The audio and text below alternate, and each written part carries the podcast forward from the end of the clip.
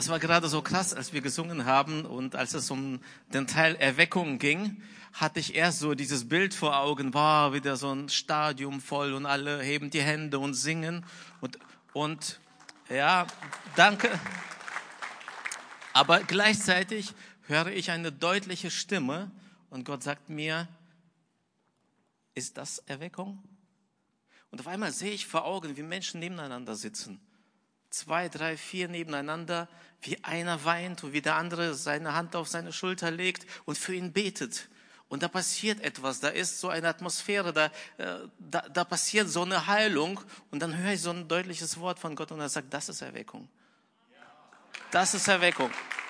Und das ist der Grund, warum wir heute hier sind. Es geht nicht um, um, um Veranstaltungen. Es geht nicht darum, dass wir, wow, so einen coolen Gottesdienst haben, sondern es geht darum, dass Herzen und Leben geheilt sind. Dass Menschen wissen, mein Leben ist lebenswert. Dass Menschen wissen, es ist gut, dass es mich hier gibt auf dieser Erde und es ist ein gutes Leben. Ich nehme das Leben an, ich umarme das Leben und ich will es mit allem, was es in sich hat, leben und genießen mit meinem Gott an meiner Seite. Amen.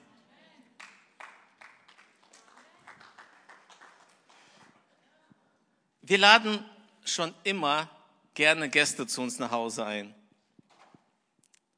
Wenn es dann soweit ist, es an der Tür klingelt und wir die Tür aufmachen, Tanja oder ich, dann beobachte ich gerne, wie unsere Gäste reinkommen.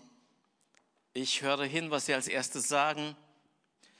Und ich das ist so gespannt. Man sieht so die Augen, wie die ganz schnell innerhalb von ein paar Sekunden so das Haus abwandern, so durch den Flur ins Wohnzimmer. Bei uns ist die Küche offen, auch in die Küche. Und dann höre ich auf diesen ersten Satz und bin gespannt, was sagen sie? Wie hört sich dieser erste Satz an? Und vor etwa acht Jahren hatten wir so einen ganz besonderen ersten Satz. Die Familie Wolf war bei uns zu Besuch. Also falls äh, Sie diese Nachricht, diese Botschaft hören, diese Predigt, also die Familie Wolf, Helena und Sergei Wolf. Bestimmt erinnert ihr euch noch daran. Ich weiß noch, sie kommen rein und ich höre wieder hin, ich beobachte und nach ein paar Sekunden sagt Helena, boah, Gott sei Dank. Ich gucke sie so an. Sie sagt, ihr seid ja ganz normale Menschen. Sag ich, wie meinst du das, ganz normale Menschen? Und sie antwortet, weißt du, Albert, ich bin schon so müde von diesen Wohnungsbesichtigungen. Da hat jemand ein neues Haus gebaut, die haben ein Haus gekauft, renoviert und überall werden wir eingeladen und man zeigt uns, wie toll das Haus ist, wie teuer die Fliesen waren, wie super die Einrichtung und äh, ich bin heute so erleichtert, dass ihr ganz normale, bodenständige Menschen seid. Naja, ja, zurückblickend muss ich sagen, unsere Einrichtung war schon ein bisschen spartanisch, billig. Wir hatten drei kleine Kinder, die das haben nicht so stehen lassen, wie es vorher war am Anfang. Die haben dran gearbeitet. Es war auf jeden Fall nicht schön. Es war sauber bei uns, es war aufgeräumt, aber ein schöner Stil und äh, gemütlich war es definitiv nicht. Aber in dieser Frau hat es einfach etwas ausgelöst diese Atmosphäre, diese Art, vielleicht hat sie was ganz anderes erwartet, aber ich hatte sogar das Gefühl, ich würde das behaupten, dass mein Ansehen oder unser Ansehen bei ihr durch dieses Erlebnis gestiegen ist und das irgendwie unsere Beziehung nochmal nach vorne gebracht hat. So wurde diese Wohnungsbesichtigung, nenne ich sie mal, zu einem guten Baustein einer guten Beziehung zwischen uns. Und in der heutigen Predigt geht es um so eine ähnliche Wohnungsbesichtigung. Ja, auch das gibt es in der Bibel, das ist nichts Neues. Ich möchte einfach vorlesen, wir sind wie bei meiner letzten Predigt immer noch im ersten Kapitel des Johannesevangeliums und ich lese vor aus Johannes 1, Verse 35 bis 39. Da heißt es, am nächsten Tag stand Johannes wieder am gleichen Ort. Also hier geht es um Johannes den Täufer. Zwei seiner Jünger waren bei ihm. Da ging Jesus vorüber. Jesus, äh, Johannes blickte ihn an und sagte, seht. Er, er, er schubst seine Jünger an und äh, macht sie auf den, der vorbeigeht, aufmerksam. Er sagt, seht, dieser ist das Opferlamm Gottes. Als die beiden das hörten, folgten sie Jesus. Jesus wandte sich um, sah sie kommen und fragte, was sucht ihr? Rabbi, antworteten sie, wo wohnst du? Rabbi bedeutet Meister. Jesus antwortete, kommt, dann werdet ihr es sehen. Und da gingen die beiden mit ihm. Es war etwa vier Uhr nachmittags. Sie sahen, wo er wohnte und blieben für den Rest des Tages bei ihm. Später im Verlauf des Kapitels ist zu lesen, dass einer dieser beiden Jünger so sehr begeistert war von dem, was er da erlebt hat, dass er schnell seinen Bruder suchte, den späteren Apostel Petrus, und zu ihm sagte, komm unbedingt mit, wir haben den Messias gefunden. Und deshalb frage ich mich als Bibelausleger, als Pastor, als Theologe, als was auch immer, an dieser Stelle, was ist da passiert? Was war da los, dass es den Jünger, übrigens Apostel Andreas, Andreas, es ihn bewegte, seinen Bruder zu suchen und zu sagen, komm unbedingt und wir haben jetzt endlich den Messias gefunden. War er etwa so geflasht von seiner Wohnung? Er wollte ja wissen, wo er wohnt. Oder was ist da passiert? Und wo war überhaupt diese Wohnung?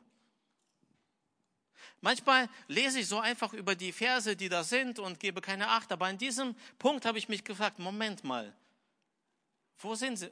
Okay, wo sind sie nochmal? Äh, wo ist Jesus her? Wer weiß das? Geboren in Bethlehem, aber aufgewachsen in Nazareth. Genau, deswegen sagt man auch Jesus von Nazareth zu ihm.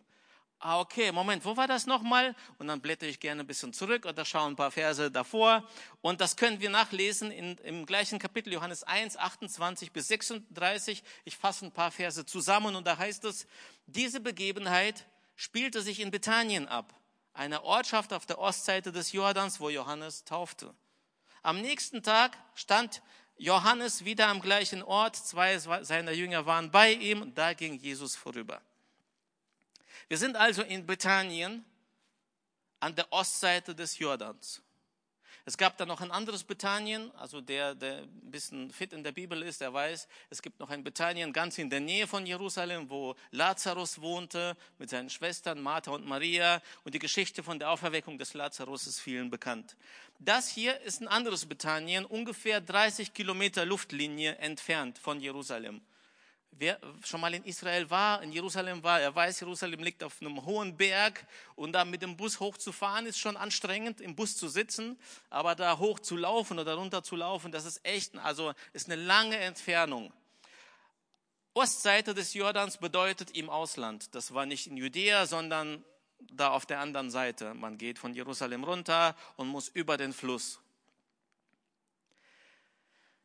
Was hat Jesus in Bethanien gemacht? Ich habe ja schon gesagt, dass Jesus, Jesus von Nazareth war. Das ist unumstritten, dass das sein Heimatort war. Dann weiß man, dass Jesus später Kapernaum zu seiner Heimatstadt machte, weil er in Nazareth abgelehnt wurde, weil man ihm kein Gehör geschenkt hat. Und wir wissen, er ist in Bethlehem geboren. Und wenn ihr den Lebenslauf oder die Geschichte von Jesus irgendwo auch nachschlagen werdet, werdet ihr immer diese drei Orte finden. Aber an keiner Stelle ist zu finden, dass Jesus in Bethanien lebte. Was ist hier also los gewesen? Und was wollten die Jünger wissen? Ich vermute, ihr merkt so langsam, worauf ich hinaus will. Die zwei Jünger von Johannes, die folgen Jesus und sagen, fragen ihn, wo wohnst du? Ich hätte in diesem Moment wahrscheinlich gesagt, Dungenhorst 24. Oder ich hätte erwartet, dass Jesus sagt, in Nazareth. Aber Jesus sagt, kommt und ihr werdet sehen. Und das heißt, sie gingen mit ihm, es war vier Uhr nachmittags und bis zum Rest des, Tages blieben sie dort, wo Jesus wohnte. Es muss also etwas anderes passiert sein. Jesus war sicherlich nicht in seiner eigenen Wohnung. Er war entweder in einer Herberge oder ist irgendwo bei Freunden untergekommen. Auf jeden Fall ging es den Jüngern definitiv nicht darum, zu sehen, wie seine Wohnung ist, sondern sie wollten etwas anderes. Und wir werden auf diesen Begriff, auf diese Frage heute noch zurückkommen. Ich glaube, das wird ein wichtiger Begriff, eine wichtige Aussage für unsere Elim Hannover werden. Was hilft uns zu verstehen, was die Jünger von Jesus wollten? Auf jeden Fall lesen. Interessant ist, dass dieser Begriff, der, hier mit Wohnen übersetzt wird, nur an dieser Stelle im Johannesevangelium mit Wohnen übersetzt wird. Und an einigen anderen Stellen benutzt man ein anderes Wort und ich lese diese paar Stellen gleich vor und wir gehen auf den Weg, wir werden erfahren, wir werden zusammen lernen, was die Jünger wollten, warum es so wichtig ist zu wissen, wo Jesus wohnt und was es mit uns heute zu tun hat. In Johannes 6, 56 heißt es, und ich werde gleich das Wort, das vorher mit Wohnen übersetzt wurde und hier anders übersetzt wird, ich werde es betonen. Eine ganz interessante Bibelstelle. Wer mein Fleisch isst und mein Blut trinkt, der bleibt in mir und ich bleibe in ihm. Also hier wird das gleiche Wort nicht mit wohnen, sondern mit bleiben übersetzt. Johannes 15, 4. Bleibt in mir und ich werde in euch bleiben. Eine Rebe kann nicht aus sich aus Frucht bringen, hervorbringen, sie muss am Weinstock bleiben. Genauso wenig könnt ihr hervorbringen, könnt ihr Frucht hervorbringen, wenn ihr nicht in mir bleibt. Und noch eine Bibelstelle, Johannes 15, 9. Wie mich der Vater geliebt hat, so habe ich euch geliebt. Bleibt in dieser Liebe. Hier merken wir also, dass das, was die Jünger eigentlich wissen wollten, möglicherweise nicht einfach nur damit zu tun hat, wo Jesus wohnte. Sie wollten nicht unbedingt wissen, wie sieht seine Wohnung aus, sondern man könnte fragen, Jesus, worin bleibst du? Woran hältst du fest? Was ist für dich Standard? Was ist für dich normal? Was ist für dich Alltag? Wie bist du so? Der Begriff zeigt auf, womit jemand fest verbunden ist, woran er sich festhält, was er glaubt und wie er denkt. Denn wenn wir in Christus bleiben, heißt ja nicht, dass wir in ihm wohnen, oder? Oder wohnt jemand von euch in, Christus? Vielleicht heißt die Straße so. Ich weiß nicht, ob es so eine Straße in Deutschland gibt. Wo wohnst du? Er in Christus 24. Auf jeden Fall wollten die Jünger wissen, wie ist er so? Und jetzt denkt ihr vielleicht, ja, okay, Albert, wieso reitest du jetzt so drauf rum? Was ist denn daran so interessant? Pass auf. Sie wollten entscheiden, ob sie ihr Leben Jesus geben oder nicht. Sie wollten entscheiden, ob sie alles liegen und stehen lassen und Jesus folgen. Sie wollten entscheiden, ob sie sagen, ab sofort ändert sich unser Leben. Und diese, um diese Entscheidung zu treffen, möchten wir wissen, Jesus, wie du bist. Wir möchten dich zu Hause erleben. Wir möchten sehen, wie deine, wie deine Atmosphäre ist. Wie bist du als Gastgeber? Wie, wie, wie verhältst du dich zu Hause? Denn ich glaube, dass man tatsächlich zu Hause sieht, wie ein Mensch wirklich ist. Wie meine Beziehung zu meiner Frau ist, könnt ihr hier im Gottesdienst kaum erkennen. Also wenn wir wollen, können wir uns am Riemen reißen hier. Aber zu Hause, dann geht's richtig ab. Und spätestens dann, wenn ihr uns besucht und längere Zeit mit uns verbringt, so ab 4 Uhr nachmittags bis zum Rest des Tages, ist biblisch, ne? dann werdet ihr merken, wie wir wirklich sind. Und dann werdet ihr entscheiden wollen, haben wir Lust auf die oder haben wir nicht? Wollen wir mehr Zeit mit ihnen verbringen oder nicht? Oder war dieser Besuch das erste und das letzte Mal gleichzeitig? Wer hat schon mal solche Leute besucht? Bitte nicht melden. Als dann die Jünger das sahen, lief einer der Jünger los, und jetzt kommt noch der zweite Teil von diesem Wo wohnst du, und rief seinen Bruder und sagte, wir haben den Messias gefunden. Und deshalb glaube ich, es ist zwar eine gute Erklärung schon, diese Frage zu beantworten, also diese Frage nach, wo wohnst du, damit zu beantworten. Sie wollten ihn privat erleben, seine Atmosphäre und so weiter. Aber es fehlt noch etwas anderes. Denn durch das Gespräch, durch das, was sie dort erlebt haben, haben sie verstanden, das ist der Messias. Sie wollten also nicht nur wissen, wie er drauf ist, ob er nett ist oder nicht so nett, sondern was er so sagt.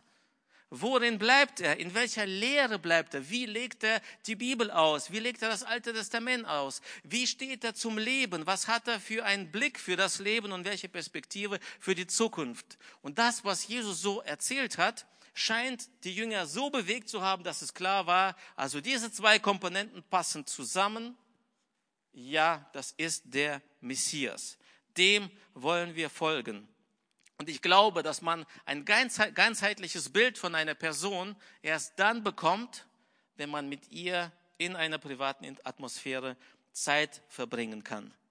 Sie wollten beides von Jesus. Sie wollten ihn sowohl als den Gastgeber, als den Herzlichen, als den Freund kennenlernen, aber auch als den Messias, als den Lehrer, als den, der weiß, was er tut und wohin er geht. Und ich glaube, beides ist richtig. ich erinnere mich gerne an den einen Satz von Johannes oder nicht an einen Satz von unserem Hauptpastor Johannes, sondern an seine Aussage. Er sagt, ähm, spätestens nach einem Jahr will ich bei dir zu Hause sein. Ich, ich, Irene und ich kommen euch besuchen. Und Johannes sagt, ich will meine Pastoren besuchen, weil zu Hause erlebe ich, wie sie denn so drauf sind. Und ähm, ich darf heute feierlich verkünden, Johannes und Irene, sie waren schon bei uns zu Hause und äh, ich darf immer noch Pastor sein. Also scheinbar ist das, wie Tanja und ich, wie wir zu Hause, wie wir das leben, wie die Atmosphäre war, wie wir miteinander umgegangen sind, scheinbar war es okay. Wir waren äh, vergangene Woche in unserer alten Heimat und haben ähm, Verwandte besucht, Freunde und ähm, unser Schwager, mein Schwager Alex Fischer ist auch Pastor. Seine Frau ist die Schwester von meiner Frau, ja deswegen Schwager, klar. Äh, sie waren auch äh, im Urlaub und 36 äh, Stunden waren sie unterwegs und sie sind die ganze Nacht durchgefahren, damit sie noch Samstagabend ankommen, um Sonntag uns treffen können. Also wir haben uns so geehrt gefühlt. Wir haben zusammen gefrühstückt. Es war wie im Urlaub irgendwie. Wir waren in Homburg, falls es jemand kennt, so auf einem schönen ähm, auf einer schönen Terrasse und wir haben anständig gefrühstückt und dann hat er mir folgende Geschichte erzählt. Sie leben nicht weit entfernt von äh, dem Gebiet, das überflutet wurde. Wir haben ja selbst sehr viel darüber gesprochen, haben dafür gebetet, haben dafür gesammelt. Und er sagt, sie waren mit einem Team aus ihrer Gemeinde dort und haben an einem Haus, in einem Haus aufgeräumt. Sie haben den Schlamm und alles, was dazu gehört, da rausgemacht. Und dort gab es einen Mann, der sich um die Eigentümerin dieses Hauses gekümmert hat. Sie war schon älter und irgendwie hat er ihr geholfen und hat immer aufgepasst, dass alles in Ordnung ist. Und Alex, der Pastor, mein Schwager, erzählt mir, dass dieser Mann sich am Anfang richtig komisch verhalten hat.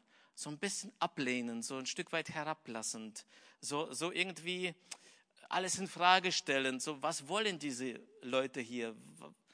Wieso sind sie da? Was haben sie für Interessen und so weiter? Und er sagt, wir haben einfach unsere Arbeit gemacht, wir waren so, wie wir sind. Und abends, als sie dann fertig waren und beim Essen, hörte auf einmal diesen Mann rufen. Er sagt, Alex, Alex, komm mal her. Alex geht so zu ihm und er sagt, wer seid ihr? Und Alex sagt, weiß ich nicht, wie meinst du das denn? Ihr seid anders. Ich merke, dass irgendetwas in euch ist. Ihr strahlt etwas aus, so wie ihr miteinander umgeht. Das, irgendwas habt ihr, was andere Menschen nicht haben. Und äh, mein Schwager setzte sich dann zu ihm hin, erklärte ihm, wer sie sind, dass sie Christen sind, dass sie an Jesus glauben, erklärte ihm ganz kurz das Evangelium und äh, fragte ihn am Ende, darf ich für dich beten? Und der Mann sagt, ja, weißt du, ich habe so viel Negatives erlebt und ich habe ich hab mit Gott gebrochen. Ich wollte nichts mehr von ihm wissen, aber jetzt, was ich hier erlebe, was ich hier sehe, da glaube ich, es muss einen Gott geben. Und er fragt, darf ich für dich beten? Er sagte, ja, bete für mich. Und er betete für ihn. Ich weiß nicht, was das äh, ausgewirkt hat, wie dieser Mann jetzt weiterlebt, aber warum erzähle ich diese Geschichte? Wir können predigen, was wir wollen. Wir können die beste Lehre haben. Wir können das begründen. Es, kann, es macht alles irgendwie Sinn. Es macht schlüssig. Und ich erkläre auch gerne, wie das funktioniert, warum Jesus kommen musste und so weiter. Aber erst dann, wenn die Menschen uns erleben, Erst dann, wenn sie merken, wenn sie sehen, wie wirkt sich das aus, was sie glauben. Wie wirkt sich das in ihrem Leben aus? Wie, wie, wie entfaltet sich das in ihrem Leben, wenn sie erleben, wie wir sind? Das ist das Evangelium. Das berührt das Herz. Das trifft es.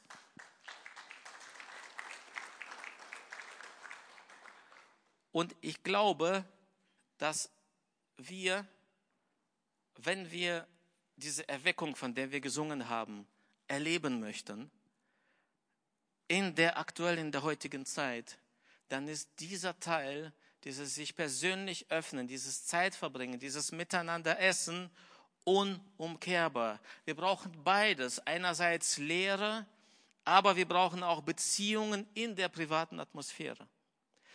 Jesus ist ja nicht mehr auf der Erde. Er kann nicht mehr gegriffen, er ist nicht mehr greifbar. Er kann nicht mehr angefasst werden. Man kann nicht mehr direkt mit ihm sprechen wie mit einem Menschen und ich stelle Fragen und er antwortet. Höchstens, ich habe eine ganz besondere Begegnung gerade mit ihm und erlebe das so. Aber ich glaube, dass Jesus heute in Beziehungen sichtbar wird. Ich glaube, dass Jesus heute da zum Vorschein kommt, wo Menschen, die ihn kennen, miteinander Zeit verbringen. Und ich glaube, dass wir dieses Miteinander, dieses Persönliche mehr denn je in der heutigen Zeit brauchen. Vor ein paar Wochen sind Tanja und ich 40 Jahre alt geworden. Ähm, keine Ahnung, also ich merke keinen Unterschied. Auf jeden Fall, wir haben so viel Glückwünsche wie noch nie im Leben bekommen, glaube ich. Wir waren schon überwältigt, wir waren überrascht, geflasht. Und es gibt immer die und die Glückwünsche. Es gibt so die Standardglückwünsche und es gibt dann welche, da kommt so eine persönliche Note durch. Und da gab es so einen Glückwunsch, der hat mich irgendwie voll bewegt. Und als ich die Predigt vorbereitet habe, habe ich mich daran erinnert und ähm, habe die Person auch gefragt, ob ich diesen Glückwunsch vorlesen darf. Ich habe das Go bekommen, grünes Licht, also vielen Dank. Ich lese etwas vor und kürze die, den Glückwunsch ab. Da stand folgendermaßen, stand es ungefähr folgendermaßen. Lieber Albert, vom Herzen wünsche ich dir alles Gute, Gesundheit, Freude und Gottes Segen. Ich hoffe, ihr hattet einen schönen Tag und konntet gemeinsam euren Geburtstag gebührend feiern. Schön, dich bei der Live Group als Albert kennengelernt zu haben. Es ist sehr schade, dass du die Live Group abgibst, aber ich kann es verstehen. Und vielleicht denkst du jetzt, hä, und was ist denn daran so besonders? Ich übersetze das ein bisschen. Ich vermute mal, ich versuche jetzt mal zu erklären, was die Person gemeint hat. Ich vermute, dass sie das gedacht hat. Die Person, sie kannte mich als Pastor. Sie kannte mich als Bereichsleiter, sie kannte mich als Teamleiter, sie kannte mich als jemand, der hier in der Gemeinde Verantwortung hat, aber sie kannte mich nicht privat. Sie wusste nicht, wie bin ich denn so drauf, wenn ich keine Aufgaben habe, wenn ich keinen Dienst habe. Und scheinbar war das, wie sie mich erlebt hat, wie sie hier schreibt, schön. Und also für mich ist das ein Riesenkompliment. Ich weiß nicht, wie es euch geht. Wenn einer sagt, jetzt habe ich dich persönlich kennengelernt und ich finde das schön, wie ich dich kennengelernt habe. Jesus hat das andauernd getan. Während seines Dienstes hat er sich nicht um große Versammlungen bemüht, sondern hat sich immer wieder Zeit für einzelne Menschen genommen. Immer wieder persönliches Gespräch. Immer wieder Zeit zu zweit oder in einer kleinen Gruppe. Und immer wieder beim Essen. Immer und immer wieder hat er die besten Begegnungen beim Essen gehabt. Oder mindestens es war Essen dabei. Und ich, ich weiß nicht, ob es eine einfachere Predigt gibt wie diese heute. Eigentlich will ich, und da komme ich noch dahin, sagen, Leute, geht miteinander essen. Das ist richtig tief. Das, das ist okay, ja, ja, ja, ja, ja. Genau, genau so ist das Thema auch. Genau so empfinde ich das Thema. Das scheint so einfach zu sein, aber wenn wir uns darauf einlassen, wird es richtig tief. Awesome deep und so. Come on. Übrigens, um darauf noch einzugehen, die, äh, sie hat ja geschrieben, das ist schade, dass du die Live Group abgibst, aber ich kann es verstehen. Ich will das kurz erklären. Ich liebe Live Groups. Ich höre natürlich nicht auf, Live Groups zu machen. Und ich bete und hoffe und ich bin überzeugt, dass diese Live Group natürlich weiter äh, leben wird. Das ist eine der coolsten Live Groups, die es überhaupt gibt, finde ich. Also nicht nur die Leute, sondern was glaubt ihr, was machen wir dort? Burger essen, okay. Okay, gleich komme ich darauf zurück. Aber warum mache ich das? Warum höre ich auf? Die Predigt ist eine kurze Erklärung. Ich würde gerne mehr Zeit mit allen unseren Bereichsleitern verbringen, die wir haben in der Gemeinde. Warum? Wir kommen einmal im Monat zusammen. Wir haben Gemeindeleitungstreffen. Wir tauschen uns aus, wo stehen wir gerade, was läuft gerade, was ist gelaufen, was, ist, was wird geplant und besprechen aktuelle Themen, auch die die Gemeinde betreffen. Und dann war's das, und dann gehen wir wieder auseinander. Und was ich merke, was uns fehlt, ist, dass wir als Gemeindeleitung mit den Bereichsleitern nicht nur Dienst machen, nicht nur Dienstliches abhaken, sondern dass wir einander kennenlernen. Dass ich Amel als Amel kennenlerne und nicht als Lobpreisleiter. Übrigens wollen wir die Live Group zusammen mit unseren Ehepartnern machen. Ich werde also auch Nicole Enz als Nicole kennenlernen und nicht als Lobpreiserin. Und ich, ich, also, Jesus ist da ja ein Riesenvorbild und ich glaube, dass wir etwas auslösen können. Ich wünsche mir, dass wir in der Elim Hannover etwas starten, etwas neu ins Rollen bringen. So, dass es für uns Standard ist, dass wir einmal pro Woche, einmal alle zwei Wochen mit Menschen Zeit verbringen und einfach reden. Und aus diesem Zeitverbringen, aus dem Privaten ergibt sich alles andere. Ich glaube, dass ich ein, also ich würde gerne einen neuen Running Gag hier platzieren. Running Gag ist so ein Witz, der immer wieder wiederholt wird. Also, ich sehe das nächste Mal Thomas, Thomas Wiese und würde sagen, Thomas, ich würde dich gerne als Thomas kennenlernen. Geht's bei dir nächste Woche Samstag um sechs? Okay, ich, an dieser Stelle war ein Lacher eingeplant.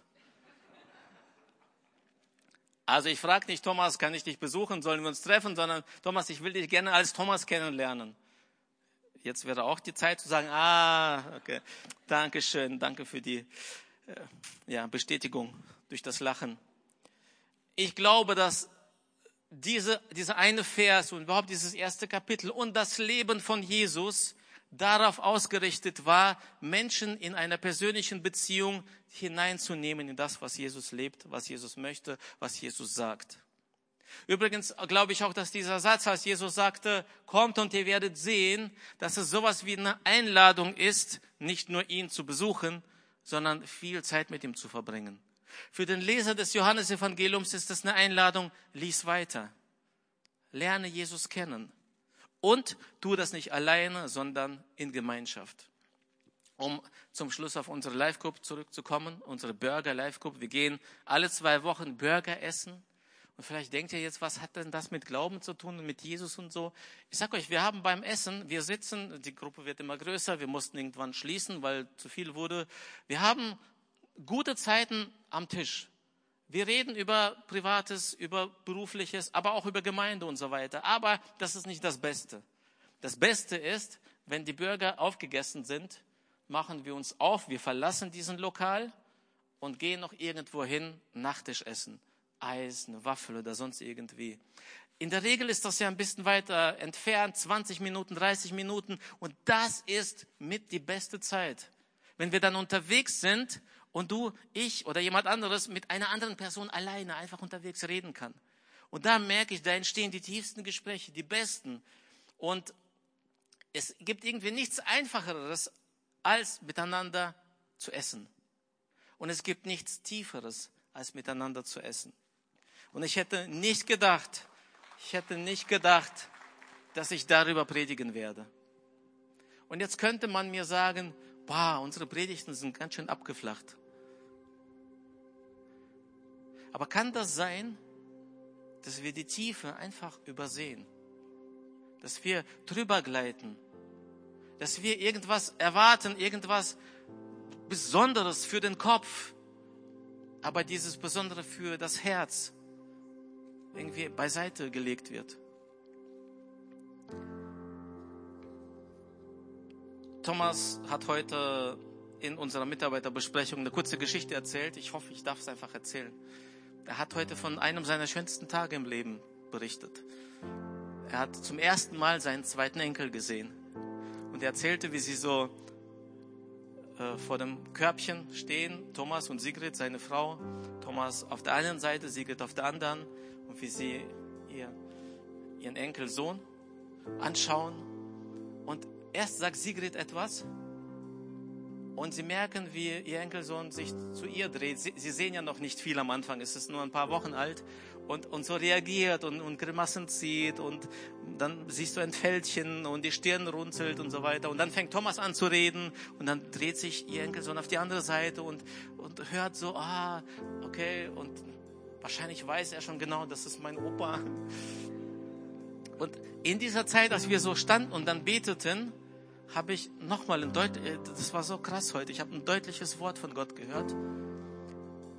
Und er sagte mir, beides ist notwendig. Wisst ihr, ich selbst, ich höre nur mit einem Ohr. Wenn jemand jetzt in diesen Saal reinkommt und einfach ruft, ich weiß nicht mal, wo das herkommt. Also ich muss mich umgucken. Ich, aber man muss richtig auf sich aufmerksam machen, damit ich erkenne, wo das herkommt. Aber ihr Enkelsohn, er hat beide Ohren. Und während Thomas gesprochen hat, wusste er, wo das herkommt. Er hat mit beiden Ohren gehört und beide Ohren sind notwendig, um zu hören, was eine Person sagt. Als wir heute so beteten, sagte mir ich hörte so eine deutliche Stimme, so einen deutlichen Satz. Albert, beides ist notwendig und du verstehst es. Du hast nur ein Ohr und du hörst nicht, wo das herkommt. Du musst lange gucken und suchen. Beides ist notwendig, das Herz und der Verstand. Das Herz und der Verstand, um zu hören, was Jesus zu sagen hat. Um zu hören, was Gott uns zu sagen hat, ist beides notwendig. Herz und Verstand. Es reicht nicht zu lehren. Es reicht nicht, Seminare zu besuchen. Es reicht nicht, dass wir alles richtig erklären. Es gehört das Herz, das Herz dazu. Dieses Persönliche, dieses Private. Und ich wünsche mir das so für unsere Gemeinde, dass wir das leben. Dass in unseren Beziehungen, in unserem Miteinander Jesus sich entfaltet. Und dann hören wir ihn. Dass wir nicht nur hören, was wir sagen, sondern dass wir fühlen, das ist echt, das ist Leben. Dieses Bild, das ich gesehen habe für Erweckung, dieses Nebeneinander sitzen, einander die Hand auf die Schulter legen oder die Hände halten, füreinander beten, das ist das, was nötig ist, um Gottes Reich zu bauen. Und ich wünsche mir für uns als Elim Hannover, dass das für uns typisch ist. Dass das für uns Standard ist. Dass Menschen, die dazukommen, dass sie wissen, irgendeiner fragt mich gleich, ob ich mal mitkommen will. Ob ich zu ihm nach Hause kommen will oder ob wir zusammen was essen gehen. Die Gemeinde, dass sie dafür bekannt ist, dass hier in der Gemeinschaft Jesus erkannt wird. Ich würde dich jetzt gerne zum Gebet einladen. Wenn du möchtest, kannst du aufstehen. Wenn du lieber im Sitzen betest, ist auch voll in Ordnung. Aber ich möchte dich fragen, wie geht es dir damit? Was macht das mit dir? Was empfindest du gerade? Hast du Sehnsucht nach dieser Gemeinschaft, nach dieser persönlichen Zeit? Und ich möchte noch etwas sagen. Vielleicht wurdest du enttäuscht. Vielleicht hast du dich immer wieder geöffnet, aber Menschen haben dich verletzt, haben dich ausgenutzt. Oder du denkst, du hast eingeladen und eingeladen und eingeladen, aber keiner lädt dich ein. Und irgendwann sagst du, dann brauchen sie es wahrscheinlich nicht. Darf ich dich bitten, nicht aufzuhören? Denn wir wollen Jesus ähnlich sein. Wir wollen Gott ähnlich sein und Gott ist ein einladender Gott. Ich möchte jetzt eine Einladung an dich aussprechen. Und vielleicht hast du sie noch nie so gesehen als Einladung, aber ich lese sie einfach vor. Das sind sehr bekannte Verse. Du wirst sie schon zigmal gehört haben, aber heute lade ich dich ein zu einem Essen bei einem ganz besonderen Gastgeber. Es steht im Psalm 23. Hier heißt es, der Herr ist mein Hirte, darum leide ich keinen Mangel. Er bringt mich auf Weideplätze mit saftigem Gras und führt mich zu Wasserstellen, an denen ich ausruhen kann. Er stärkt und erfrischt meine Seele. Er führt mich auf rechten Wegen und verbürgt sich dafür mit seinem Namen. Selbst wenn ich durch ein finsteres Tal gehen muss, wo Todesschatten mich umgeben, fürchte ich mich vor keinem Unglück. Denn du, Herr, bist bei mir. Dein Stock und dein Hirtenstab geben mir Trost.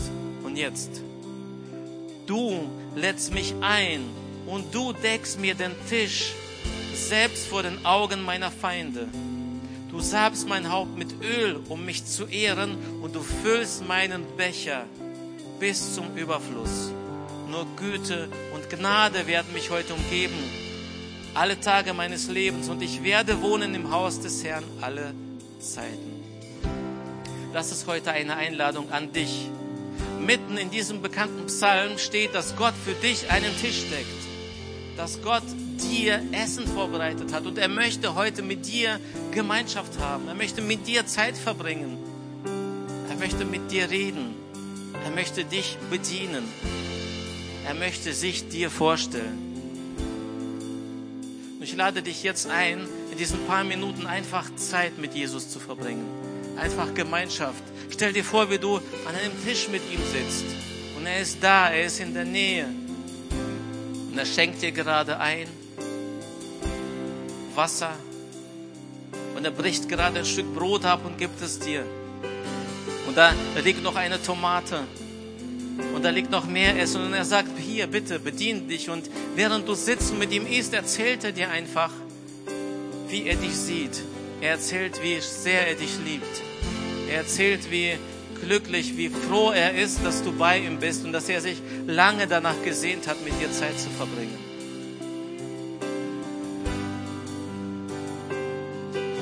Ich möchte dich jetzt einladen, wenn du sagst, ich will Gemeinschaft mit diesem Jesus haben. Ich, ich, ich sehne mich danach, von jemand gesehen, geliebt, angenommen zu werden, aber ich kenne Jesus noch nicht. Ich habe mich noch nie für ein Leben mit Gott entschieden. Ich weiß nicht, wie es ist, in seiner Nähe zu sein. Dann kannst du heute darauf reagieren. Dieser Psalm ist heute eine Einladung an dich. Und du kannst heute antworten mit Ja. Ja, ich möchte dich kennenlernen. Jesus, ja, ich möchte, dass du in mein Leben kommst. Ich möchte die Gemeinschaft mit dir erleben. Und ich will, so wie der Autor dieses Psalmes sagen können, ich habe keine Angst, weil Gott bei mir ist. Er führt mich auf einem guten Weg, er beschützt mich, ich folge ihm und er hat ein gutes Leben für mich vorbereitet. Wenn du sagst, ja, das trifft heute auf mich zu, ich will heute diesen Jesus kennenlernen, dann kannst du das jetzt tun. Und wir würden gerne für dich beten als Gemeinde. Damit wir das tun können, gib uns einfach ein kurzes Handzeichen und sag, ja, hier bin ich. Es ist meine Einladung. Ich nehme sie heute an. Ich will Ja zu Jesus sagen. Wenn du da bist, lass mich gerne deine Hand sehen.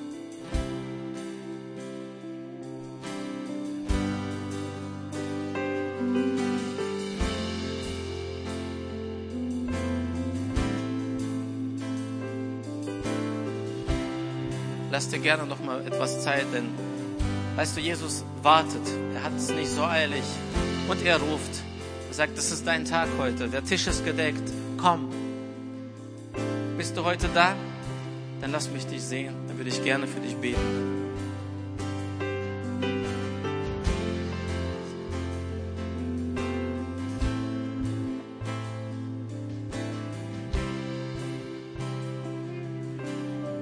Gemeinde, lasst uns zusammen beten.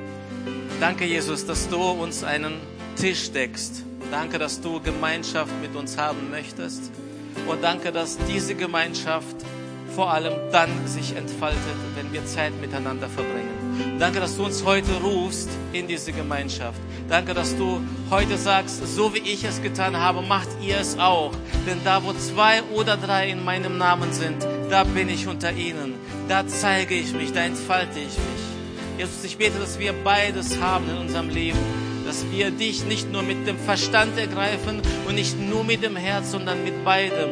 Dass wir in Gemeinschaft miteinander dich kennenlernen, dir näher kommen.